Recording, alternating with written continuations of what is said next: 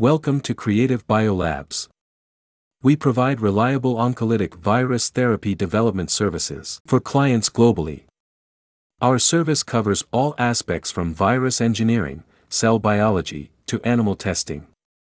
We have archived professional academic reports and the latest scientific progress on oncolytic virus therapy by making it into a podcast column. You can subscribe us to follow the latest updates on Spotify and Apple Podcasts. Hello, everyone. Thank you for tuning into Creative Biolabs podcast series on oncolytic virus therapy. In today's program, we will focus on the detection of tumor antigen specific T cell responses after oncolytic vaccination. And we have invited one of the best experts in the field of cancer treatment to help us answer all the questions we have for today's program. Jensen and his team has been working on immunotherapy, particularly oncolytic virotherapy for years. Thank you for joining us today, Jensen. Thanks for inviting me. We know that the oncolytic virus has a long history of treating tumors. Can you briefly go over how the research on the oncolytic virus all started and how it is now? Yeah, so the initial research on oncolytic viruses was very simple. At that time, scientists believed that oncolytic virus could eliminate cancer because of its killing ability.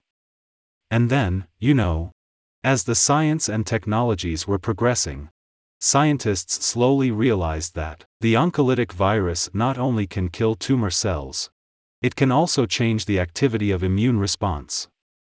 After getting this conclusion, scientists then redirected their focuses and began to study how to use the oncolytic virus to enhance antitumor immunity instead of just using its killing ability.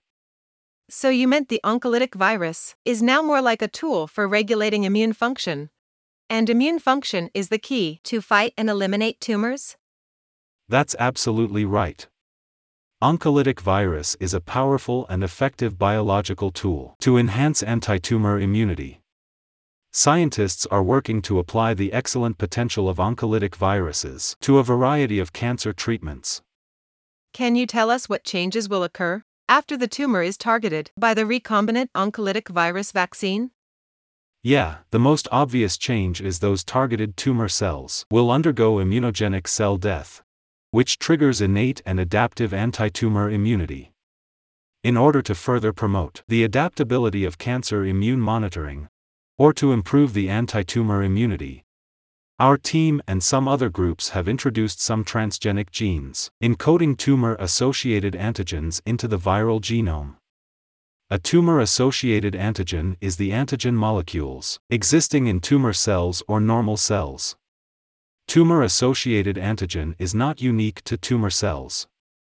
Normal cells can synthesize a small amount of tumor associated antigen, which is highly expressed when tumor cells proliferate. Tumors from the same tissue type have the same tumor associated antigen in different individuals. It is often used in the diagnosis of clinical tumor. Why do you introduce transgenic genes encoding tumor associated antigens into the viral genome? Because by doing this, you can get a very strong anti tumor efficacy, at least shown in preclinical models and phase 1 and 2 clinical trials for patients with melanoma associated antigen A3 positive cancer, such as skin cancer, non small cell lung cancer, breast cancer, and gastric esophageal tumor. On the one hand, oncolysis of malignant entities infected by recombinant oncolytic virus, restored cancer immune monitoring. On the other hand, the overexpression of tumor associated antigen in infected cells further stimulates the adaptive arm of anti-tumor immunity. The resulting so called oncolytic cell vaccine has been shown to be more effective than the unarmed parent strain, either as a single therapy or as a combination therapy. And we already have data supporting this conclusion, collected from immunocompetent mice with various syngeneic tumors. They included melanoma, prostate cancer, and ovarian cancer, lung cancer, or glioma the mice were treated with oncolytic cell vaccines, based on vesicular stomatitis virus, Malabar virus, vaccinia virus, herpes simplex virus, or Semliki forest virus. Can you get into more depth on the reason why the injection of oncolytic cell vaccine causes the improvement of anti-tumor activity? Sure. It was by observation. Scientists found that the enhancement of anti-tumor activity associated with oncolytic cell vaccine mainly depended on the secretion of interferon gamma activation or expansion of tumor-specific CD8 plus T cells meaning that if we want to know the specific situation of tumor inhibition or elimination after oncolytic virus vaccine treatment, we need to detect the activity and number of CD8 plus T cells. In particular, the presence of tumor specific CD8 plus T cells in and around the tumor microenvironment has proved the prognostic value of tumor therapy. It is also very crucial to evaluate this immune cell subset qualitatively and quantitatively in the development of effective cancer vaccines, including oncolytic cell vaccines. Okay, so to evaluate and detect the activity and proliferation of CD8 plus T cells, what methods are usually used? Is there a specific marker? Since these effector CD8 plus T cells can produce typical TC1 cytokine interferon gamma to test, a single cell immunological method is generally used, which is intracellular cytokine staining. After the vaccine, we use the cellular cytokine dye to count CD8 plus T cells in different tissues. Those organizations include tumors, blood, lymphatic organs, etc and regarding the intracellular cytokine staining. More specifically, it means that tetramers of MHC 1 molecules can be synthesized, labeled with fluorescence, and coupled to an epitope peptide of tumor associated antigen.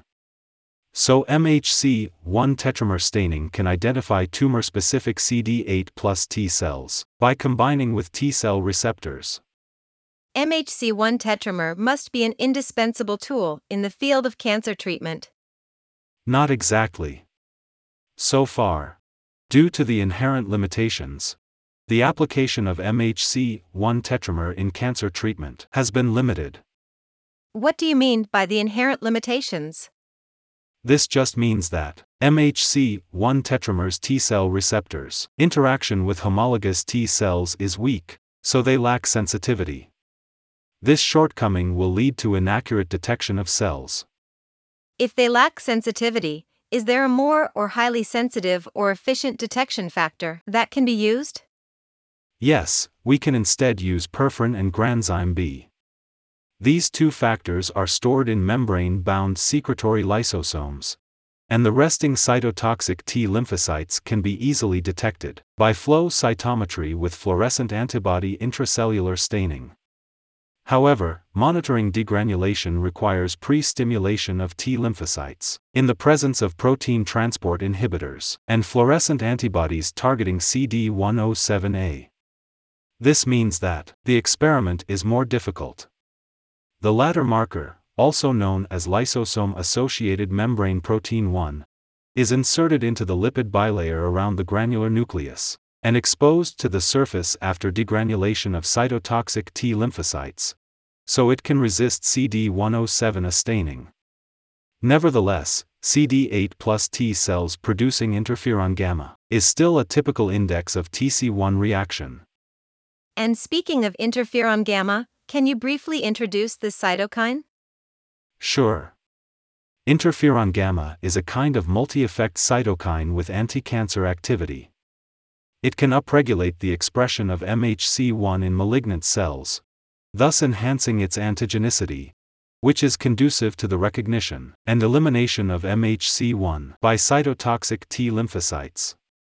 Interferon gamma can also inhibit cell proliferation and stimulate cell apoptosis.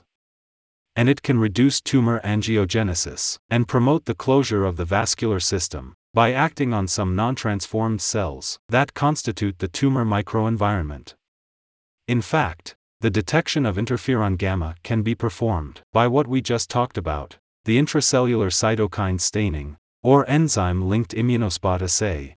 And the size of cytotoxic T lymphocyte reaction can be informed.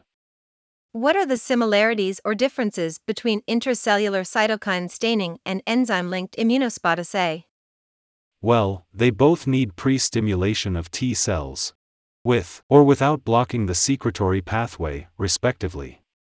However, considering its strong sensitivity, enzyme linked immunospot assay is better at measuring weak TC1 response than intracellular cytokine staining. For example, it targets the tumor antigen with poor immunogenicity.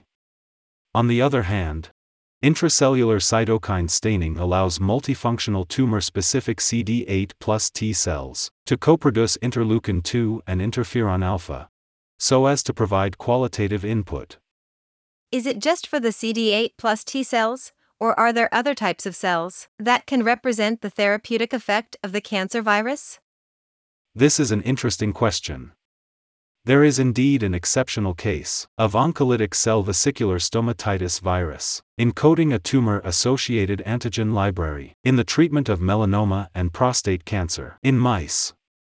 It can be seen from their reports that the antitumor activity seems to depend on the secretion of interleukin 17 by cancer specific CD4 plus T cells. Nevertheless, the effectiveness of the experimental methods they used benefited from the combined effect of interleukin 2, or immune checkpoint blockade. Great. Thanks, Jensen, for sharing your expertise with us. We again reached the end of today's program.